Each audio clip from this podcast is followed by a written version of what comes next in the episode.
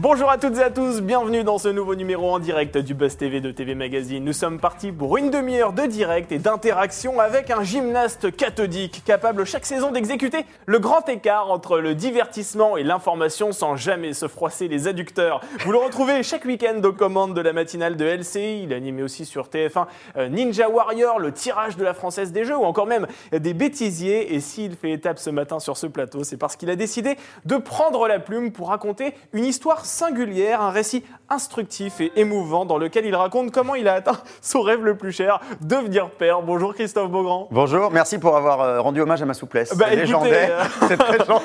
On, on peut, on peut le voir dans votre livre, hein, Fils à papa, il y a des photos aussi. Bon, malheureusement, vous ne faites pas le grand écart dedans. Non, non, non. Ah, voilà, mais bon, vous le ferez peut-être à la fin de cette émission. Si vous le voulez, sur la table, ça va être magnifique. Fils à papa, donc je rappelle, c'est le titre du livre hein, que vous sortez ce mois-ci aux éditions Plomb. Avec Euh, un S à papa, du coup, c'est important parce Exactement. qu'il y en a deux. Il y en a deux. D'ailleurs, vous l'avez mis entre parenthèses. Oui, c'était pour, pour mettre, en, mettre en valeur justement ce S qu'on voit bien, qu'on le, voit bien dans le titre. en Bon, en tout cas, on le voit bien sur la couverture. hein. Ouais, c'est- ouais. un fait. Alors, vous y racontez la gestation pour l'autrui, euh, pour autrui, pardon, à laquelle vous avez eu recours avec votre Ouais. époux euh, Ghislain pour donner naissance à votre fils Valentin. Euh, du spermogramme au choix de la mère porteuse, en passant euh, par toute la paperasse administrative. Vraiment, vous y racontez tout dans ce livre. Euh, déjà, quel est l'objectif de cet ouvrage? Est-ce que c'est de convaincre tous ceux qui sont opposés à la GPA de leur dire, bah voilà, c'est pas si diabolique que ça? Ou bien c'est tout simplement de laisser une trace écrite à votre enfant pour qu'il sache un petit peu d'où il vient Alors non, ça n'est vraiment, ça n'est pas pour convaincre. Je suis Oui. pas, euh, c'est pas un exercice de prosélytisme ou quoi que ce soit. En revanche, euh, c'est vrai que j'avais commencé à écrire des choses tout au long de ce processus qui est long, qui est compliqué, qui est laborieux.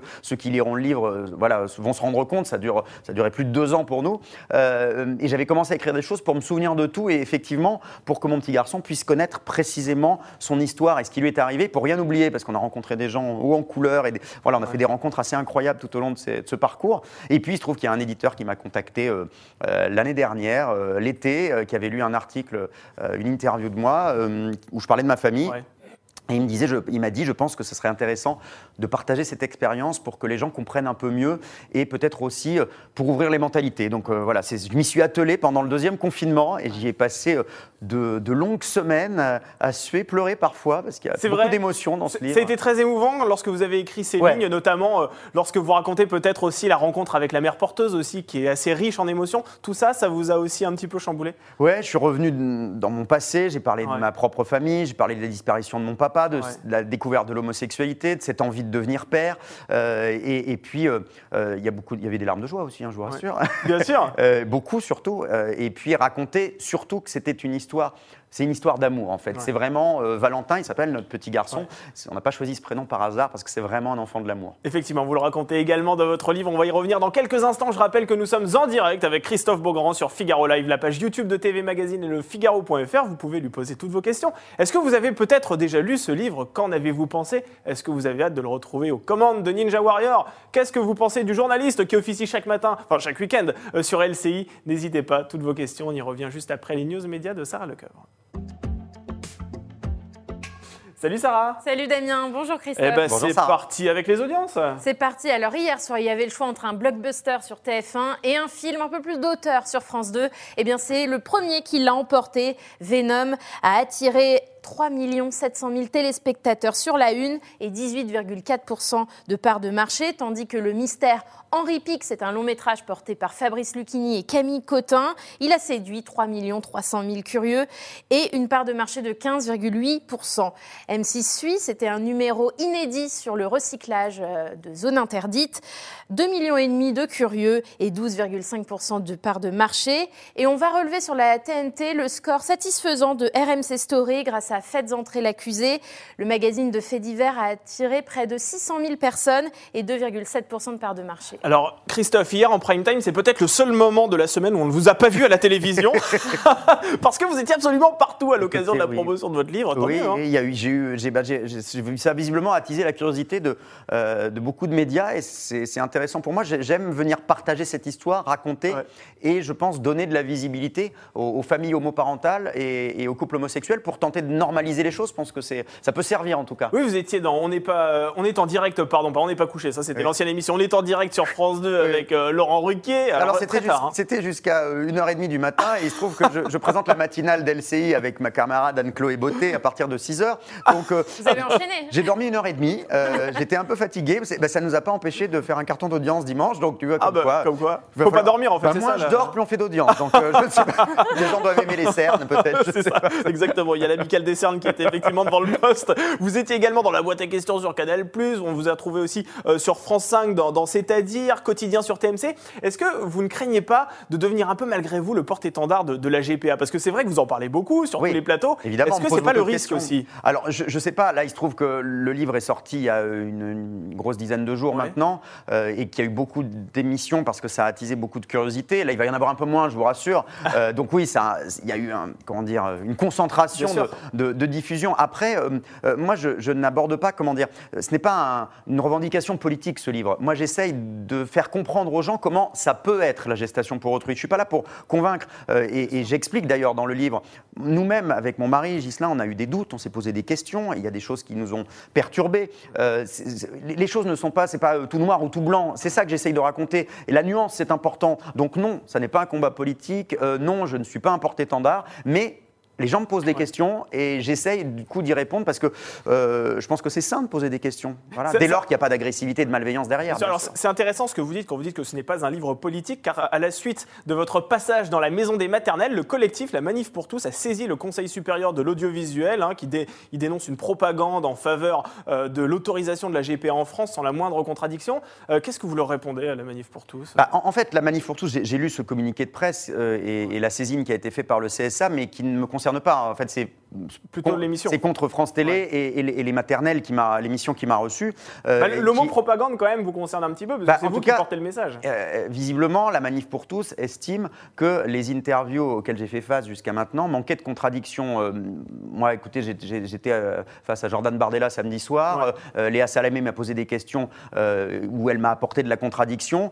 Après, je, je- je pense que, comment dire, chaque émission a une liberté éditoriale de la façon d'interroger un invité. Moi, mon livre est un témoignage. Mon livre n'est pas une enquête journalistique. Euh, donc, j'explique, je raconte. Euh, mais voyez-vous, euh, la Manif pour tous, lorsqu'elle est invitée dans un certain nombre d'émissions, c'est arrivé régulièrement, euh, euh, voir Ludovine de la Rochère, par exemple, s'exprimer, euh, on lui apporte pas toujours la contradiction. Elle exprime son point de vue, son avis, j'exprime le mien. Et je pense que c'est ça qui est intéressant. On les entend, les différents points de vue. Euh, je regardais, euh, quand on parle de transidentité, par exemple, Ouais. euh, il y a- le, le sujet a été, a été en débat récemment avec, euh, en l'occurrence, Éric Zemmour qui a eu des prises de position par rapport à ça, également d'autres des chroniqueurs ou des chroniqueuses sur CNews. Il n'y a pas toujours eu une contradiction. J'ai pas vu une association se plaindre, euh, mais d'autres gens, dans d'autres médias, peuvent s'exprimer sur ces thématiques-là. Je pense que euh, justement, la pluralité d'opinion, c'est une façon de se faire son opinion. Je ne dis pas que tout le monde est d'accord avec moi, euh, et tout le monde ne doit pas être d'accord non plus avec la manif pour tous, mais et voilà, entendre les différents points de vue permet de se faire son opinion. Et c'est bon pour la démocratie toujours. Exactement. Et je pense que c'est pas la peine de montrer du doigt.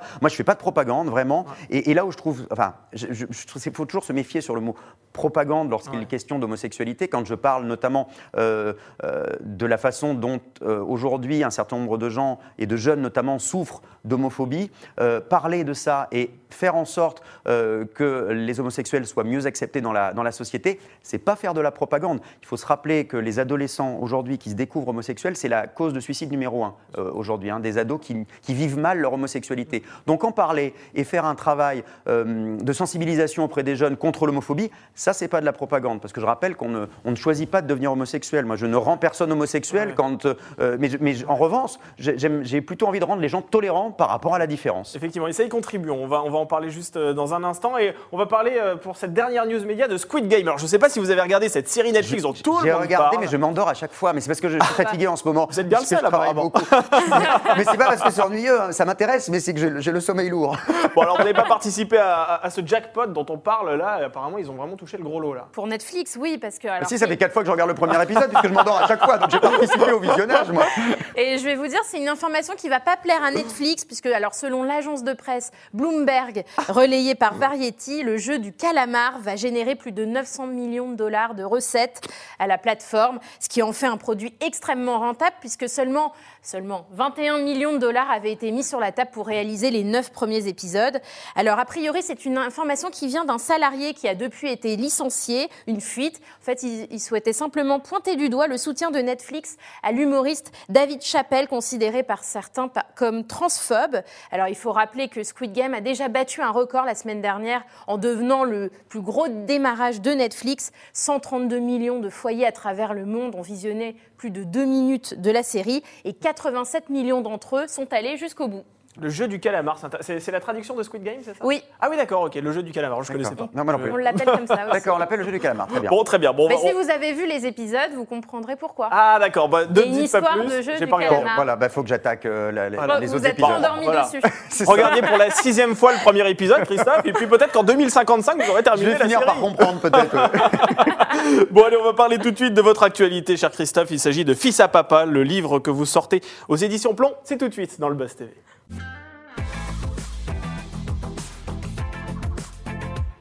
Alors, votre livre Fils à Papa, donc c'est disponible hein, en librairie aux éditions Plomb. Cet ouvrage, alors vous l'avez rappelé, c'est pas du tout un mode d'emploi euh, qui expliquerait au lecteur en gros comment avoir recours à la GPA. C'est vraiment un récit assez touchant euh, où vous racontez notamment comment votre homosexualité a été acceptée dans votre famille lorsque votre famille, vos proches euh, ont appris que voilà vous vous aimiez les garçons. Comment ils ont réagi Euh, alors, ça a été un petit peu compliqué au début. Euh, en fait, c'est ma maman qui s'en Ouais. est rendue compte. Je ne lui ai jamais dit vraiment, mais c'est Ouais. elle qui s'en est rendue compte. Et j'ai la chance d'avoir eu une mère extrêmement aimante qui a décidé à ce moment-là d'aller chez le psy, non pas pour euh, essayer de me changer, mais pour savoir comment me parler, pour ne pas me braquer, Ouais. pour pas faire de pas, pas commettre d'impair, ce qui est une, preuve- une preuve d'amour euh, assez incroyable. Et j'ai la chance d'avoir été euh, accepté, mais pas par toute ma famille. Et là, c'est un épisode Votre que- grand-père notamment. que je raconte dans le livre. Je- moi, je, je suis de banlieue parisienne. J'ai fait mes études à Bordeaux. Mes grands-parents vivaient à Bordeaux, donc j'ai vécu chez mes grands-parents jusqu'au moment où mon grand-père s'est rendu compte de mon homosexualité et j'ai été mis dehors.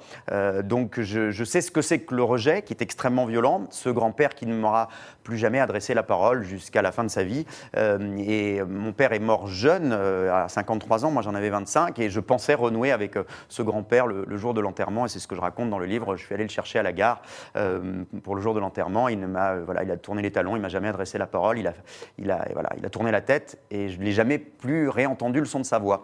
Euh, il m'appelait la honte de la famille. Ouais. Euh, et ces témoignages-là, je pense que c'est important de les entendre pour faire en sorte qu'aujourd'hui, il n'y ait pas ce type de rejet-là, qui sont extrêmement violents quand on est jeune, d'avoir sa propre famille. Vous rejetez comme ça, moi je soutiens une association qui s'appelle Le Refuge, Mhm. euh, qui recueille des jeunes homosexuels qui sont mis dehors par leurs parents. Et donc, il y a tout un tas de mots, de mots violents, qu'on peut lire sur les réseaux sociaux par exemple, qui peuvent faire beaucoup de mal. Il ne faut, il faut pas croire. On parle de la violence de la société, il n'y a pas que les coups qui font mal, hein. les mots peuvent faire beaucoup de mal. Vous en avez vraiment souffert de cette relation, de cette non-relation avec votre grand-père? C'est difficile le rejet, oui, parce que on- on- déjà quand on se découvre homosexuel, on se sait, on se sent différent, on se demande si votre famille va vous accepter, si la société va finir par vous accepter. Puis moi j'ai 44 ans, donc euh, quand je me suis rendu compte que j'étais homo, c'était les années 80, fin des années 80, après les années 90, euh, on en parlait quand même beaucoup moins. Euh, je me rappelle, moi quand j'étais étudiant, il y avait le débat du Pax, euh, où on se rappelle de Christine Boutin qui était en larmes en brandissant la Bible à l'Assemblée nationale, en disant qu'on était une abomination, les homosexuels. Donc c'était il n'y a pas si longtemps hein, quand même. Depuis, il y a eu le mariage, les choses ont beaucoup changé, beaucoup évolué. Et en quelques années, effectivement, les choses ont évolué. Et je pense qu'aujourd'hui, une grande majorité de Français se rend compte que voilà, on est euh, au même titre que tous les autres, même si on a une petite différence, on n'est peut-être pas tout à fait comme la majorité, mais finalement, on est au même titre que les autres, on a le droit de vivre dans cette société. Et ça se passe bien, heureusement. En majorité, ça se passe bien. Il ne faut pas euh, inquiéter plus que ça les gens. Alors on comprend dès les premières pages que vous avez toujours voulu euh, devenir papa, hein, Ouais. et vous avez décidé de vous intéresser à la gestation pour autrui au moment de la campagne de François Fillon. Pourquoi Pourquoi la campagne de François Fillon a-t-elle déclenché en vous ce désir d'avoir recours à la GPA vrai. En fait, il y a un chapitre qui s'appelle Merci François Fillon. Oui, effectivement. vous le remerciez d'ailleurs. Oui, oui, oui, bah oui, écoute, merci François, si, si vous nous regardez. Non, mais en fait, je, je vais expliquer le- la chose. C'est-à-dire que j'étais euh, avec euh, mon compagnon qui est devenu mon mari euh, de- depuis, depuis un, un moment. J'y pensais. On n'avait jamais vraiment lancé, les, lancé la, la procédure parce que c'est long. Il faut préciser pour les gens qui se posent la question, on n'est pas passé par l'adoption parce qu'aujourd'hui, il faut bien savoir qu'il est quasiment impossible pour un couple homosexuel d'adopter parce que les conseils de famille confient extrêmement rarement des enfants à des couples homosexuels. Les, les- les familles euh, homoparentales sont plutôt en dessous de la pile. Euh, voilà, concrètement, beaucoup de, couples homo ont recours à la GPA, donc une mère porteuse. Euh, et effectivement, euh, il se trouve que François Fillon, lors de sa, campagne, s'est allié avec la Manif pour tous et Sens commun et a pris un certain nombre d'engagements contre l'homoparentalité. Et là, du coup, j'attendais que mon, mon, compagnon soit prêt pour qu'on se lance dans les démarches. Et là, il m'a dit, je me rappelle, on regardait un débat de la, primaire de la droite, et il me disait, bah là, faut y aller, faut y aller, parce que si jamais c'est Fillon qui passe, voilà, il va rendre l'adoption plénière impossible pour les couples homosexuels, rendre les reconnaissances d'enfants nés de GPA à l'étranger impossible. Euh, donc ça a été un peu le, le, coup d'accélérateur de notre désir de famille. Après est arrivé ce qui est arrivé. François Fillon n'a finalement jamais été élu. L'affaire Pénélope Fillon, les costumes. Exactement. Euh, mais ça, à l'époque, on ne le savait pas. On ne pouvait pas imaginer ce qui allait se passer. Mais ça nous a permis de, de lancer tout ça. Donc merci François Fillon. Vous n'aviez pas forcément envie qu'on crée notre famille. Et grâce à vous, nous l'avons fait. Donc ah quoi, la, vie est pleine de surprises. Effectivement, c'est assez curieux. Donc merci François. François qui aime les enfants. Ils ont beaucoup d'enfants avec Pénélope Fillon. Ah oui, oui, énormément. Donc voilà, quand on aime les enfants, moi je pense qu'il faut accepter que, les, que, toutes les familles aient envie d'en avoir. Allez, Sarah, on va du côté des réseaux sociaux. Et oui, nous sommes en direct sur la page YouTube de TV Magazine et je vais relever ce commentaire de Jean-Laurent, Christophe et Ghislain. Le couple idéal, on souhaite tous avoir une vie de pas couple. pour tout le monde. Hein. Comme eux. voilà. Il faut être homosexuel quand même, parce que sinon ça marche pas. Et j'ai une question de Marion. Est-ce que vous avez reçu des menaces depuis la promotion du livre? Euh, alors, sur les premiers jours, euh, j'ai reçu euh, on va dire à 95 voire 99% des messages extrêmement bienveillants de gens qui ont lu le livre, qui ont été très touchés, de gens qui attendaient le livre. Et puis depuis quelques jours, là, il y a eu euh, euh, ce qu'on appelle un raid numérique qui a été lancé sur les réseaux sociaux par des opposants à la gestation pour autrui, visiblement. En fait, c'est depuis, je ne sais pas si c'est lié, mais depuis la prise de parole de la manif pour tous. Et là, je reçois effectivement énormément d'insultes extrêmement violentes. J'ai l'habitude, au moment où j'avais pris, position par rapport au mariage pour tous il y a quelques années, j'avais subi ce qu'on appelle des raids numériques donc euh, vous, avez à peu près toujours les mêmes messages euh, avec des gens qui n'ont pas de photos, qui n'ont pas de nom, mais des surnoms comme ça sur Internet. Et ce sont des insultes très violentes. Vous avez des euh, menaces de mort? Euh, non, j'ai pas eu de menace de mort, pas cette fois-ci, ça progresse, vous voyez. Euh, bah, tant mieux. Non, non, mais des, gens qui me traitent d'esclavagiste, qu'il faut me jeter en prison, que je suis un monstre, etc. Donc, euh, qu'il faut me retirer mon enfant. ça vous touche? oh, bah, C'est violent quand même, c'est violent. Heureusement, j'ai le recul maintenant, et hélas, c'est terrible, je veux dire, on, s'y habitue. mais ces, messages-là existent quand même de, moins en moins. mais ce qui est intéressant, c'est de se rendre compte, le, comment dire, le vocabulaire qui est utilisé dans ces messages. C'est-à-dire qu'il y a des choses qui reviennent, il y a des éléments de langage ça montre bien qu'il y, a un mouvement qui a été lancé par des gens et qu'ils envoient des éléments de langage pour dire allez-y, dites que c'est un bébé Amazon, dites que c'est un esclavagiste, dites qu'il a arraché le bébé des entrailles de sa mère. Voilà, c'est ça que c'est ça qu'on lit. Euh, c'est évidemment faux, euh, mais c'est pour ça que je prends la parole aussi. Euh, par exemple, sur la, notion esclavagiste, c'est intéressant. Il y a des gens qui disent voilà, vous avez utilisé cette femme, Whitney en l'occurrence, dont je parle dans le livre, comme, comme une esclave. c'est à 10 millions de kilomètres de ce qu'on a vécu et c'est surtout extrêmement insultant temps à la fois pour notre enfant et pour cette femme qui a fait le choix, je le rappelle, sans aucune contrainte, avec son libre arbitre, de porter notre enfant. Euh, et à aucun moment, voilà, on, on, parle à la place de ces femmes, on les traite d'esclaves. C'est très violent, c'est très violent. Elle, elle, elle, a, elle a déjà euh, entendu parler. On, est, on, est, très amis maintenant, on a gardé un lien très fort. Euh, elle en a entendu parler de ce type d'insulte. Elle était très choquée, très blessée.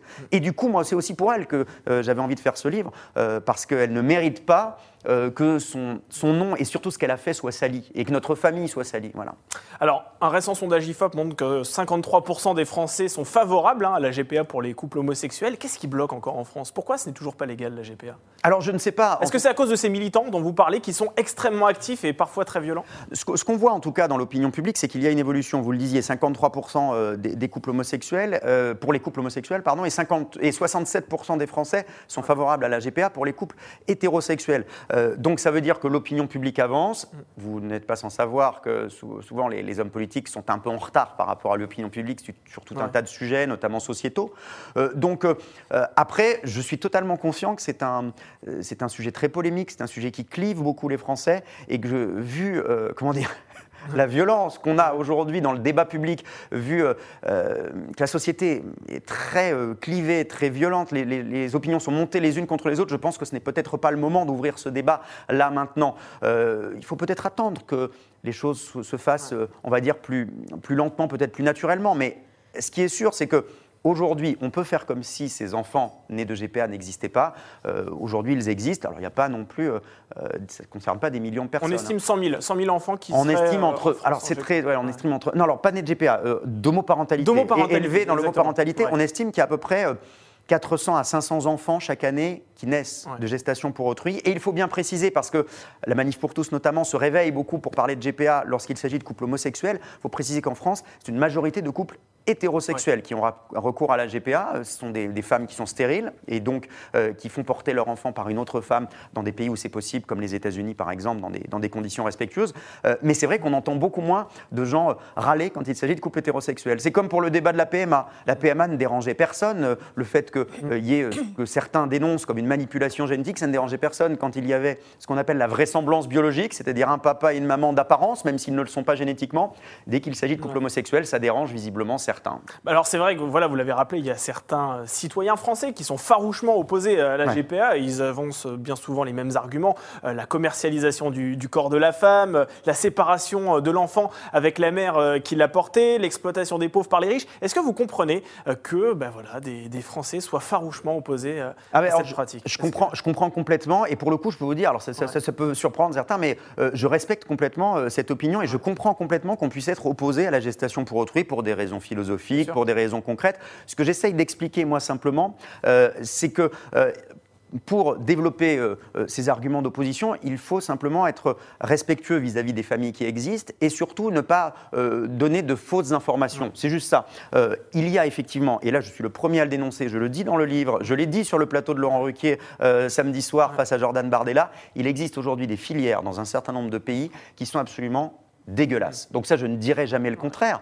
Il y a des gens, il y a des gens qui profitent de la misère de femmes euh, pour leur faire porter des enfants, pour euh, nourrir parfois toute une famille. Il y a des choses ignobles qui existent. Mais d'un autre côté, il y a aussi et c'est ça qui. On ne peut pas euh, tout jeter en même temps. Voilà. Il y a aussi, euh, dans des pays comme les États-Unis ou le Canada, euh, des, ce qu'on appelle des GPA éthiques. Il y a des gens qui n'aiment pas cette expression, mais c'est comme ça que ça s'appelle aux États-Unis et au Canada Parce que c'est très encadré. avec un encadrement juridique, médical, psychologique pour ces femmes, avec des règles très précises. Et quand on le dit, par exemple, voilà, vous utilisez une femme dans la misère, Ouais.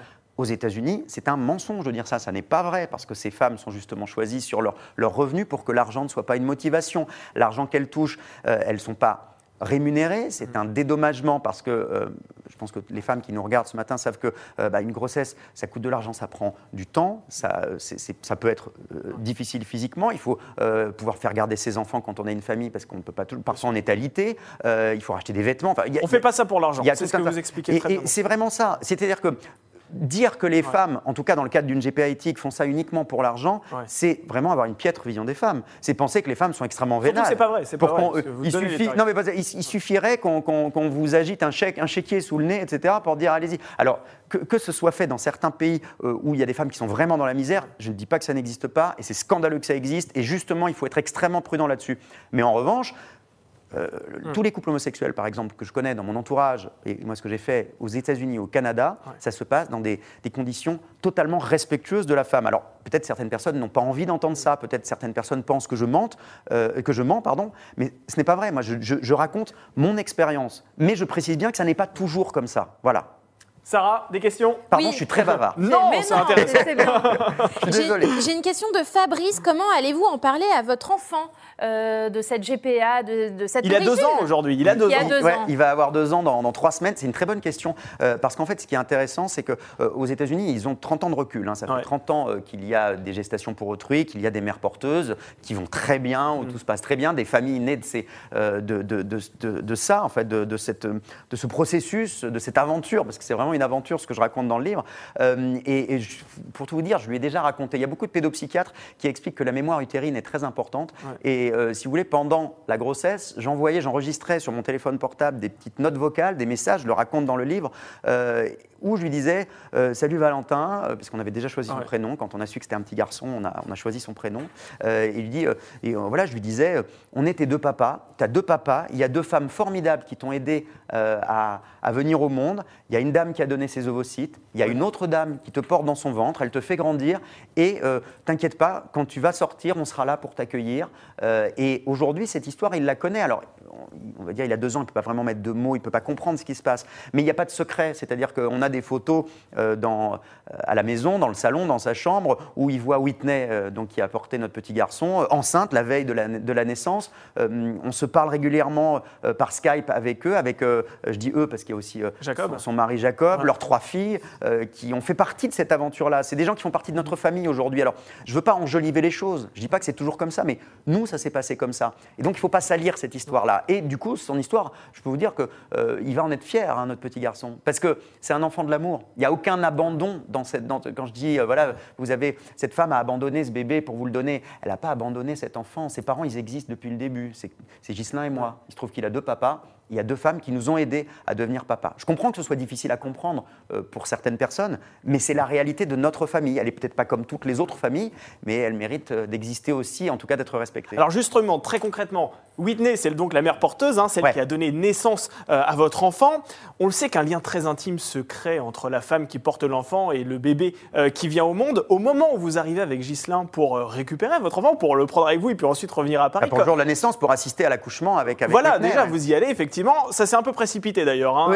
ça arrive un peu, un peu plus tôt que prévu. C'est un peu plus tôt que prévu, donc on est, on est allé un peu à l'arrache, mais on est arrivé la veille de, l'accouchement. Ah bah là, on voit la photo dont, je, parlais, là, qui est dans le salon euh, avec Whitney. Ça, c'est la veille de l'accouchement. Euh, c'était le jeudi après-midi, euh, derrière chez elle, dans le désert du Nevada, du côté de Las Vegas, et, et elle a accouché le lendemain soir. Et au moment où vous repartez avec l'enfant direction Paris, comment elle, elle réagit? Comment Whitney réagit? Ah bah c'est un moment, c'est un moment difficile évidemment. C'est-à-dire que dans la foulée de la, de la naissance de, de, Valentin, on garde évidemment le contact avec Whitney. On se voit, elle organise avec sa famille qui la soutenait aussi, euh, sa mère, ses cousins, etc. Une baby shower, une petite fête comme ça se fait aux États-Unis.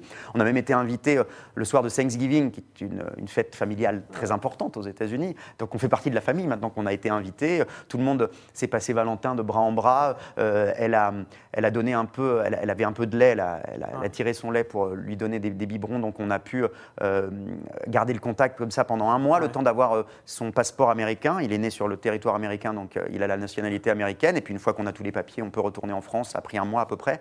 Et effectivement, le, le jour de leur revoir, était, on est, bah, tout, le monde, tout le monde pleurait. Et en même temps, Whitney, depuis le début, quand, quand elle nous a annoncé que le transfert d'embryon avait fonctionné, euh, elle, nous a dit, moi j'en ai encore la chair de poule quand j'en parle, mais elle, nous dit We are pregnant, nous sommes enceintes. Depuis le début, c'était un, un, projet euh, de famille, euh, c'est un don exceptionnel qu'elle a fait pour notre famille, pendant la grossesse, c'est une question qu'on lui a posée régulièrement. Elle disait Mais tu penses que ça va bien se passer? Elle nous disait, elle disait Vous savez, les garçons, euh, c'est votre bébé que je vais, euh, je, vais vous aider à créer votre famille, c'est votre bébé que je porte dans mon ventre, je n'ai jamais l'impression que c'est le mien, c'est vraiment pour vous que je fais ça, et je serai euh, la plus heureuse quand je vous verrai avec, avec Valentin dans les bras. Mais effectivement, le jour des au revoir, il y a eu des larmes, évidemment. Mais on continue à se parler tout le temps. Hein. Je vais vous lire d'ailleurs le passage que vous écrivez sur ces au revoir. nous ne trouvons pas les mots, Jacob et Whitney non plus, alors nous en prononcerons peu. Whitney va prendre Valentin dans les bras et le serrer fort contre elle. Je vois les yeux de Jacob s'embuer un peu et une larme couler sur la joue de Whitney. Oh non, elle n'est pas triste, elle est heureuse. Est-ce que vous êtes certain qu'elle était heureuse à ce moment? Oui, je suis sûr, parce que vous savez, euh, euh, c'est des gens avec qui. Euh, des gens extraordinaires avec qui on a gardé un contact fou. C'est-à-dire que quand on est rentré, on, on s'envoyait des messages tous les jours euh, des, photos. Moi, je, connais, euh, je connais très bien leur famille aujourd'hui. On a envoyé les vidéos de Valentin quand il a, il a fait ses premiers pas. pour tout vous dire, il devait venir en France et à cause du Covid, ça n'a pas été possible. Mais là, on espère que l'été prochain, ils pourront venir parce qu'on voulait les inviter à la maison pour qu'ils puissent visiter Paris et qu'ils puissent revoir Valentin. C'est une histoire de famille. C'est ça que j'essaye de faire comprendre dans, ce livre et, beaucoup plus une histoire d'amour qu'une histoire d'argent. Mais effectivement, l'argent compte dans, dans, cette, dans cette affaire parce qu'il y a une partie médicale, une partie juridique, et c'est aussi la garantie d'une GPA éthique. Ça vous a coûté euh, combien, clairement? Alors, grosso modo, à peu près 120 euh, 000 euh, euros. 120 000 euros, c'est la fourchette ouais, 140 000 dollars. Non, c'est entre 100, on estime que c'est entre 100 et 150 000 euros. D'accord. donc oui, c'est une somme très importante. Il faut savoir que cette somme recouvre des frais juridiques, des frais médicaux qui sont très importants aux États-Unis parce qu'il n'y a pas la Sécu. Hein. Eh donc voilà, un accouchement, c'est 20 000 dollars aux États-Unis minimum.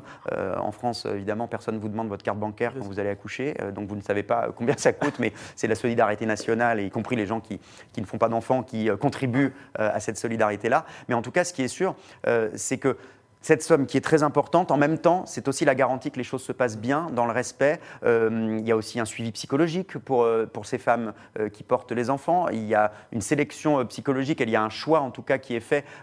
Par exemple, la première femme avec qui on, on a discuté, il y a eu des psychologues qui, qui ont discuté, qui l'ont suivi et pas tout ils ont estimé Ouais. qu'elle n'était pas à même de pouvoir, que, que l'expérience, que l'aventure ne se passerait peut-être pas bien. Donc voilà, il y a tellement de garde-fous et cette somme qui est très importante, c'est une façon aussi de financer tous ces garde-fous, qu'ils soient juridiques, éthiques, psychologiques, médicaux. Allez, Sarah, une dernière question? Oui, alors moi j'ai plein de questions sur votre actualité télé. On me Ah, demande quand est-ce que. Oui, parce que je- oui, Vous, oui, vous êtes animateur Parce que c'est ça, je ne suis pas que papa.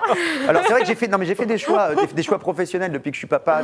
J'ai- changé aussi un certain nombre de choses parce que maintenant c'est quand même une priorité, euh, Ouais. mon, mon petit garçon. Mais, mais je fais encore de la télé quand même. Ben oui. Et alors on me demande le retour de Ninja Warrior, Ouais. de Secret Story, de Vidéo Gag. Donc on va faire un Alors, groupé. Vidéo Gag. Donc- Vidéo gag Ah oui, là, on, on Ah remet oui. Lis aux enfants. Allez, je fais Casimir la semaine prochaine. Bon, la roue de la fortune, Christophe, t'arrives Allez, je peux le faire. La tête et les jambes. Euh, non, alors, euh, Ninja Warrior, l'émission a été tournée. Euh, D'accord. l'émission a été tournée au mois de juin. C'est une saison de malade qu'on a c'est quoi a C'est courant Je sais automne, pas si c'est si c'est novembre si c'est comme l'année dernière euh, je- parce que le problème c'est que vous savez les, les animateurs sont généralement les derniers à connaître les dates de diff. Parfois Oui, vous c'est les vrai, connaissez c'est avant vrai, nous. c'est vrai. Si c'est comme l'année dernière, c'était en janvier l'année dernière qu'on a. Mais donc ce sera en tout cas une version hiver, ça c'est sûr. D'ailleurs le sapin de Noël qui avait été très bon l'année dernière pour ceux qui avaient suivi, Ah, il oui, y avait un candidat déguisé en sapin de Noël, il est arrivé jusqu'en finale, le sapin de Noël revient. Non. Donc, euh, le sapin de Noël. il, il va loin ou il finit vite à la flotte? Vous pouvez pas le dire. je pas vous le dire. Ah, Mais le sapin, de Noël revient. Non, mais c'est une saison de malade. Il y a un Ah niveau qu'on n'a jamais vu dans l'histoire de Ninja Warrior. Et euh, nous, on a été euh, stupéfaits avec Denis. Donc, je suis très impatient que les, les gens puissent le découvrir. Mais je ne sais pas encore quand ce sera diffusé. Voilà. Donc, et puis la sempiternelle question sur le retour de Secret Story, pour Ah l'instant, oui. c'est pas d'actualité. d'informations Ah, pas à ce d'informations. sujet. Toujours pas. Euh, Bon, bah, mais voilà. euh, je sais que beaucoup de gens me posent la question régulièrement. Je reçois toutes les semaines, je reçois des messages de gens Mm. qui veulent savoir.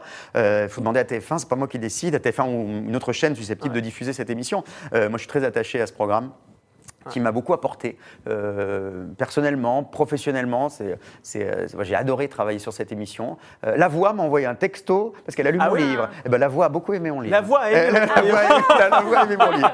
Non, mais c'est vrai que maintenant, je suis un peu moins dans la télé-réalité, Oui. plus dans le divertissement sur TF1 et, et l'information le week-end sur LCI euh, avec ma camarade Anne-Chloé Beauté et toute l'équipe de la matinale. Euh, L'émission, euh, voilà, pourvu que ça dure, fonctionne très bien le week-end, 6h, 9h. Et, et voilà. Et, et du coup, ça me laisse le temps la semaine de m'occuper de mon petit garçon quand je ne viens pas euh, répondre chez vous. Alors, une dernière question justement concernant votre livre avant de passer à notre dernière rubrique. C'est vrai que TF1 est d'une fidélité sans faille avec ses animateurs et ses journalistes. Est-ce qu'il est Et, prévu. et moi aussi. Et vous aussi, il faut reconnaître. Est-ce qu'il est prévu que votre livre Fils à papa soit adapté en fiction? Ah, alors non, alors s'il n'y a pas de... hum, il y a- On pourrait en faire une fiction, a- hein, ce serait facile. Marc-Olivier Fogel, d'ailleurs, a vu son livre adapté. Oui, je crois que le, tour- tournage a été fait, donc je sais pas, ça, Oui. Mm. doit, ça doit arriver dans les mois qui viennent. Pour tout vous dire, j'ai plusieurs producteurs. Ça intéresse beaucoup euh, des producteurs de fiction. Euh, Il y a plusieurs producteurs qui, euh, voilà, ils trouvent que l'histoire est intéressante. Là, je pense que le, le succès du livre fait qu'ils se rendent compte euh, que euh, l'opinion publique euh, est intéressée par ce sujet-là. Je pense que le film euh, qui a été diffusé avec Jarry il y a, une semaine sur Oui. TF1 montre aussi que tes côtés, oui. que voilà, l'homosexualité n'est peut-être plus un frein pour attirer un public large et notamment un public dit de ménagères. Euh, En tout cas, euh, moi je vois qu'il y a énormément de femmes qui réagissent à ce livre. Je suis convaincu que c'est une, euh, en tout cas que c'est une histoire d'amour et d'homoparentalité qui pourrait intéresser les téléspectateurs. Après, je ne sais pas si ça ira au bout. Je sais que des producteurs sont intéressés. vous n'y seriez pas opposé en tout cas. Ah si bah- jamais un producteur veut adapter ce livre en Vous voulez que je vous dise, au-delà, je j'y serais pas opposé, je serais même euh, plutôt partisan parce que je pense que, moi, vous savez, ce livre, je l'ai fait au-delà de raconter euh, l'histoire de mon petit garçon, l'histoire de Whitney, je l'ai fait aussi pour toutes les autres familles homoparentales qui ne sont pas beaucoup visibles, mais qui sont peut-être dans, dans les, pour ceux qui nous regardent, sont peut-être dans vos crèches, peut-être dans, les écoles.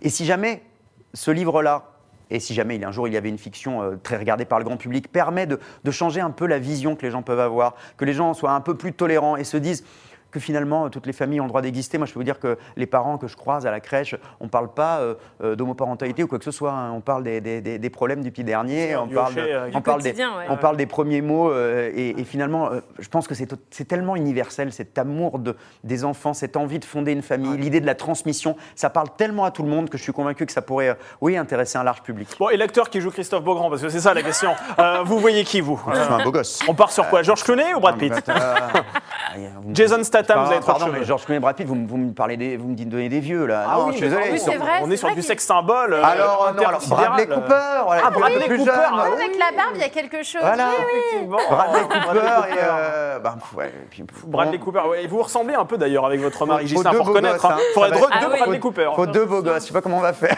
Ouais, ça va être compliqué. Et puis il faut Pour du ma poil. mère, je demande Chantal là-dessous. Elle en a même coiffure, ça mettra de l'ambiance sur le tournage. J'espère que ma mère me regarde pas, même. Alors, on lui enverra la séquence, vous nous enverrez son adresse mail. Bon allez, on termine cette émission On n'en est pas au casting. En toute franchise, c'est parti. Alors en toute franchise, c'est notre nouvelle rubrique. Oui. On vous propose une série de questions, il faut que vous y répondiez avec le plus de franchise Oh, vous possible. me connaissez, je suis capable de- de- de- d'être franc. Bon. J'essaie de me fâcher avec personne du coup. Bon, vous inquiétez pas, c'est assez facile. Le plus beau souvenir de votre carrière? Oh, le plus beau souvenir de ma carrière, euh, oh, il y en a plein, mais euh, bah, je crois que c'est celui que je raconte dans le livre, euh, qui est lié à la fois à un jour de professionnel et à un jour personnel. Ninja Warrior C'est euh, sur le tournage de Ninja Warrior quand j'ai appris que, que la grossesse de Whitney avait bien fonctionné, que, que, le- voilà, que notre petit bébé, son cœur battait euh, dans le ventre de Whitney. C'était le plus grand moment à la fois de mon, mon- ma vie professionnelle parce que j'étais au milieu d'un tournage de Ninja et que je crois que j'ai jamais autant ri que cette nuit-là. Je dis nuit parce qu'on tourne jusqu'à 3h du mat. Et ouais, c'était un excellent souvenir. Et le pire maintenant, après le meilleur? Le pire, bah, moi j'ai eu la chance de faire des choses qui me plaisaient, donc euh, j'ai pas vraiment de mauvais souvenirs. Il y a un internaute tout à l'heure qui me demandait pour euh, Splash. Est-ce que ça fait partie de vos pires souvenirs? Oh non, ça, Ah, vous êtes alors, On non, mais- pas les dossiers. Non, non, mais si, elle a raison. Non, vous avez raison. Vous avez raison. alors, ça, ça reste sûrement mon pire souvenir parce que c'était terrifiant, parce que moi j'ai le vertige. Et effectivement, j'avais. Et pour tout vous raconter, euh, franchement, à l'é- à l'époque, la direction de TF1 a changé depuis, alors, euh, je peux le dire, mais euh, euh, on, on m'a un peu mis la pression pour que j'y aille. hein. On m'a appelé au dernier Ah oui. moment parce qu'il y avait un, des candidats qui avaient planté. Euh, J'avais pas très envie de le faire, mais on m'a bien fait comprendre que c'était quand même bien important que je le fasse. Et comme je suis un bon soldat, je l'ai fait. Et ben, je peux vous dire que euh, j'en menais pas large, mais au final, vous savez quoi Je- J'en garde malgré tout un très bon souvenir parce que ça a été atroce, hein, pour tout vous dire, quand j'ai sauté du 10 mètres. C'était ridicule en plus, hein, parce que euh, vraiment, c'était grotesque. hein. Vraiment, après, il, voilà, il y a prescription. Euh, mais vous savez quoi les, les gens m'en parlent encore et ça m'a valu l'un des plus grands souvenirs de ma carrière. Je faisais un tournage pour 50 minutes inside quelques jours après la diffusion et euh, c'était une avant-première de pièce de théâtre au, au théâtre Antoine à Paris. Il y a plein euh, de, de grands acteurs et là il y a Mireille Darc, euh, Ah qui, oui. qui vient me parler. Je faisais une petite interview avec elle pour une avant-première de spectacle. Et elle, et elle est avec son mari. Et elle me dit Oh, vous étiez super à Splash, on a voté pour vous. Et là, je me dis Mireille Darc, Qui vote pour moi qui était devant sa télé, qui regardait Splash en faisant son petit plateau télé, qui a pris son téléphone pour taper deux, parce que c'était tellement surréaliste. Ça, bon voilà, donc, donc, merci Splash finalement. voyez. Ça m'a valu un grand souvenir professionnel. Est-ce que vous avez une manie ou un toc avant d'entrer au plateau? Euh, non, pas spécialement. Pas spécialement. Euh, non, non, pas spécialement, mais euh, j'essaye toujours. Non, j'arrive toujours en retard. Ah oui? Oui, parce que je déteste attendre, Ouais. euh, ça, me, ça me stresse. Donc ma, ma manie, c'est d'être à la bourre. Et du, du coup, de, de- de me faire engueuler par les, euh, les, les gens du son qui sont censés m'installer le micro. Ouais. et les producteurs parfois. Donc euh, voilà, ma manie, c'est de de pas être en avance. Ce qui est pas bien, mais euh, sinon, ça m'angoisse d'être en avance. Vous devez inviter trois personnes connues à un dîner. Vous choisissez qui? Euh, bah, là, vous, vous allez donc me faire fâcher avec tous ceux que je ne choisirai pas. Euh, but, alors, euh, je, je choisis Denis parce qu'il y avait un dîner qui était prévu, mais il est parti à Colanta, donc euh, Ah, il, est parti, il part bah, toujours tourner à oui. On va Colanta. pas le plaindre. On va pas le plaindre. ben, on va pas le plaindre parce que Denis, c'est un de mes, mes vraiment des très bons amis de ce, de ce métier. Je pense que j'inviterai aussi Laurent Ruquier et j'inviterai Nikos. C'est un peu mes trois parrains dans le métier, pour tout vous dire, et qui sont devenus des amis. J'ai la chance de travailler avec des gens que j'admire profondément et je pense que c'est aussi le secret de, de, de formules qui fonctionnent et qui durent. L'élection présidentielle se tient dans quelques mois, vous n'êtes Ouais. pas sans le savoir. Admettons, vous, Christophe Beaugrand, vous êtes élu à la tête de- Oui. du pays, vous Eh ben. arrivez à l'Élysée. Ça va être un beau bordel. Quelle est la première mesure que vous prenez alors, alors ça, moi, je ne m'étais pas posé cette question-là. hein. Ah, bah, nous, on Je vous la m'étais pas pose. posé cette C'est question-là. notre spécial 2022 pour l'année Ah oui, qui arrive. C'est Je n'avais pas révisé avant. eh bien, française, français, ma première mesure en tant que président de la République sera. Tu vois, j'essaie de Bah, trouver. la GPA. de me donner du temps. Non, non, non, non, non, mais non, parce Même qu'on va. pas. Non, non, moi j'ai envie de- de- de- d'apaiser les choses, donc je n'ai pas envie d'ouvrir des débats compliqués. Ah moi, oui. je, moi, je suis, moi, je suis un, un homme politique lâche avant tout. Une augmentation de salaire pour tous les Français. Voilà. Oh là là On mettra le jingle de la République française juste avant. ça s'appelle tout simplement la démagogie. Voilà. Et avec ça, je peux être élu, hein, vous savez, ça peut marcher. Ah, mais hein. bien sûr. Ça a marché avec d'autres. hein. Qu'est-ce qui vous déplaît le plus dans votre euh, apparence physique et votre caractère Euh, dans mon apparence physique, euh, bah, c'est toujours là, là. Mais Oh non, peu- vous exagérez. Non, mais j'ai maigri quand même. Non, ouais, la, la bouée, mais bon, après, bon, voilà. Je suis un daron maintenant, comme on Ah dit. bah oui, c'est vrai. Voilà, vous donc- avez une petite couvade d'ailleurs au fur et à mesure que le ventre de Whitney. Un euh, petit peu, ouais. C'est vrai Un petit peu. Ça a Oh. progressé depuis. C'est mignon, ça, J'ai refait du sport, c'est mignon. C'est mignon. Ça, c'est les femmes qui disent ça, mais, mais dans les couples gays, ça marche pas. Ça hein. marche pas Gislain vous a mis au régime. C'est votre femme qui dit ça pour vous faire plaisir, mais elle, elle n'en croit pas Comment ça C'est pour me faire plaisir. Elle n'en- C'est c'est sincère. Elle n'en croit pas un mot. Et, et le, le Et trait de caractère, ah bah, ouais. je, je pense que je suis sûrement un peu trop passionné, un, un peu trop, euh, parfois. euh, Excessif. Ouais, parfois. Ouais. Gislain me le dit, euh, j'ai un peu, je m'emporte un peu trop parfois. Lui, il est beaucoup plus raisonnable, il est beaucoup plus mature que moi. Il a beau être plus jeune, c'est lui qui, qui met un peu l'équilibre dans le couple. Allez, une dernière question. Quel est Ça fait l'objet 12 fois que vous me dites une dernière question. hein. Ah oui, ça, bah, ça va finir par être C'est une dernière question avant la prochaine rubrique, vous savez. L'émission dure à peu près une demi-journée, vous êtes au D'accord, courant il y a pas de- j'ai un train après. hein, Bon, on la poursuit dans le train, t'inquiète pas. Quel est l'objet le plus précieux que vous possédez L'objet le plus précieux que je possède. Sentimentalement ou, euh, ou d'un Ah point bah alors, je ne sais pas si on peut dire que c'est un, que c'est un objet, mais euh, ce que je possède le plus précieux aujourd'hui, c'est la première mèche de cheveux de Valentin que- Ah oui. qu'on a coupée euh, euh, ça- après sa, voilà, sa toute première petite coupe de cheveux qui est conservée dans une petite enveloppe. Je peux vous dire aujourd'hui que je suis devenu papa, euh, que je me regarde beaucoup moins le nombril, Ah. euh, alors que pourtant j'ai un métier où on a tendance à se regarder trop le nombril, et que maintenant ce qui compte le plus dans ma vie, c'est que mon petit garçon soit heureux, soit épanoui, soit bien dans ses baskets, et, surtout de le faire grandir et qu'il devienne un citoyen euh, responsable, respectueux, tolérant et surtout heureux et épanoui. Euh, donc oui, cette petite mèche de cheveux, croyez-moi, je la garde euh, ouais, Ah bah, bien, dans mon cœur aussi. Ouais. Eh ben écoutez, euh, merci en tout cas Christophe Beaugrand d'avoir accepté notre Avec invitation. plaisir. Je rappelle le titre de votre livre, il n'y aura pas d'autres questions, je vous rassure. Ça y est, c'est terminé. Fils à papa, Torture. donc c'est un livre disponible chez Plomb. Dans Oui, et je pense qu'on soit d'accord ou Ouais. pas d'accord avec la GPA, c'est intéressant de lire.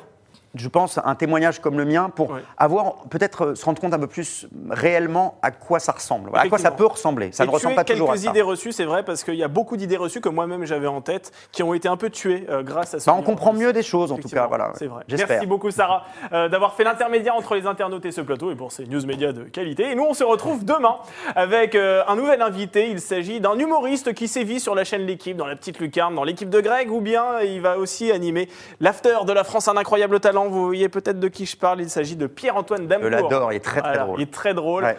Il a fait des parodies de Benzema. Enfin, il a, il a supporté Benzema. Il a trompé des agences de presse. Enfin, bref, on en parlera avec lui. Une crapule. Une petite crapule. Une petite crapule. Un bandit cathodique. on en parlera demain. En attendant, passez une excellente journée et à demain pour un nouveau Buzz TV. Merci beaucoup.